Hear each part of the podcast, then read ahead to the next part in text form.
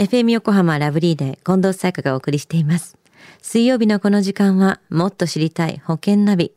生命保険の見直しやお金の上手な使い方について保険のプロに伺っています。保険見直し相談、保険ナビのアドバイザー、中亀照久さんです。今週もよろしくお願いします。はい。よろしくお願いいたします。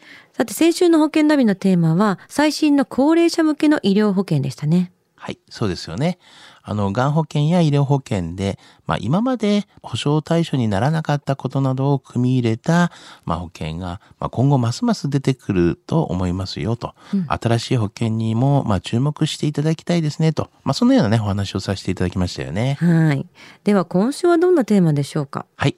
今週はですね、イデコと個人年金保険のメリット、デメリットというようなお話をさせていただきたいなというふうに思いますね。はい。イデコ、最近よく耳にしますが、改めてどんなものなのか教えてください。はい。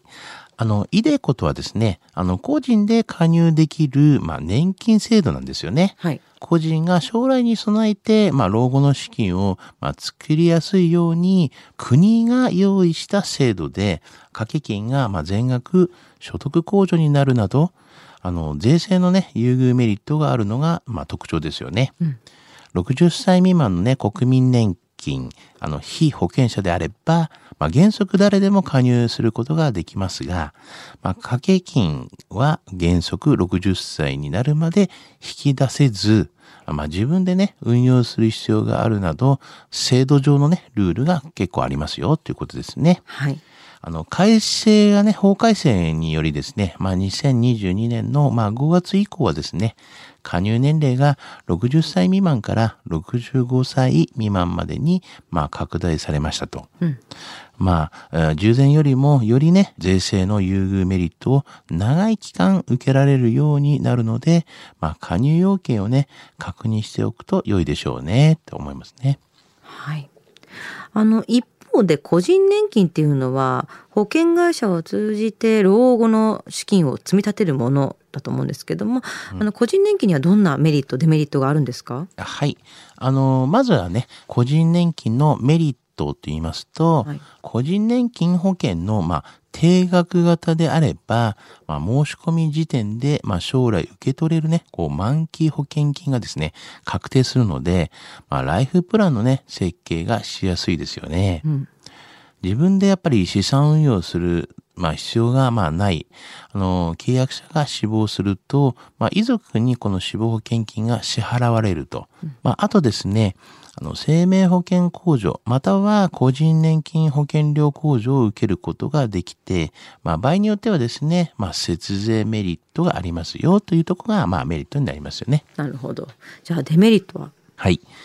あの、個人年金のね、デメリットはですね、途中で解約すると、やっぱり元本割れをするとかですね、うん。で低金利がね、続く、まあ現在ではですね、運用のまあ利率が良くないとかですね、はい。まあ60歳以降等のね、満期になるまでは、まあ資金がまあ拘束されるとか、はい。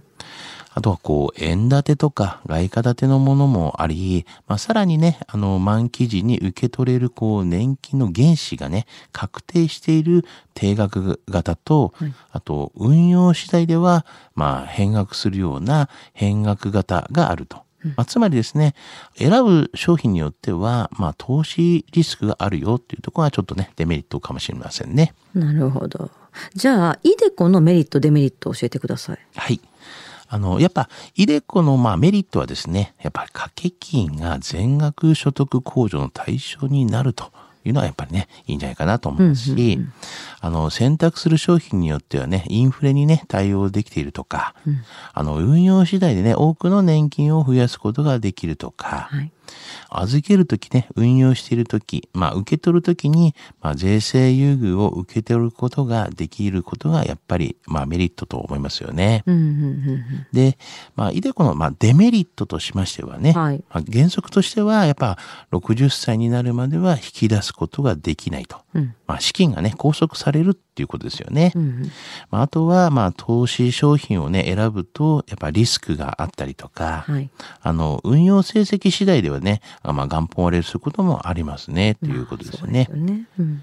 あとはね、口座管理料っていうなのね、そういった手数料がね、必要になりますね、とか、うんうんあの、専業主婦などね、所得税をあまりね、負担していない人は、拠出金をね、えー、負担した時の、まあ、所得控除のメリットを受けることができないとか、まあ、こういったね、デメリットはやっぱありますよね。なるほど。まあ、自分がどういう立場なのかっていうところをまず改めて理解した上で、自分に合うものっていうのが当然ありますよね。そうですよね。はい。では今日の話、イデコと個人年金保険のメリット、デメリット、知得指数は？はい。ズバリ97です。うんあの、イデコと、まあ、個人年金は、まあ、商品がね、違いますので、まあ、もし、この積み立てをね、重視に考えている方でしたら、やはりあの、投資信託をお勧めいたしますよね。うん、まあ、投資信託も、まあ、ご相談にね、えー、私は乗りますので、はい、なんかその辺のこともね、うん、あの、言っていただければな、というふうには思いますし、はいまたあの、保証もね、考えている方でしたら、まあ以前からもね、いろいろお勧めしていますけれども、あの、変額保険なども、まあよろしいかなというふうには思いますよね。うんまあ、イデコ、まあ、個人年金、まあ、投資信託、あとは、まあ、変額保険など、まあ、それぞれね、やはり特徴がありますから、やっぱりメリット、デメリットがありますのでね、えまずはそういったことをね、確認しながらも、まあ、あの、もし不安に思われている方がありましたら、全然聞いていただければいいと思いますので、はい、あの、お電話なり、まあ、していただければな、というふうには思いますので、はい、よろしくお願いします。はい。保険の話聞いて興味を持った方、中亀さんに相談してみていかがでしょうか？詳しくは FM 横浜ラジオショッピング保険ナビ保険見直し相談に資料請求していただくか、先ほどおっしゃった通り直接株式会社中亀にお問い合わせください。無料で相談に乗っていただけます。インターネットで中亀と検索してください。資料などのお問い合わせは FM 横浜ラジオショッピングのウェブサイトや電話番号045-224-1230 045-224-1230 1230までどうぞ。そして保険ナビはポッドキャストでも聞くことができます。FM 横浜のポッドキャストポータルサイトをチェックしてください。もっと知りたい保険ナビ。保険見直し相談、保険ナビのアドバイザー、中亀照久さんでした。ありがとうございました。はい、ありがとうございました。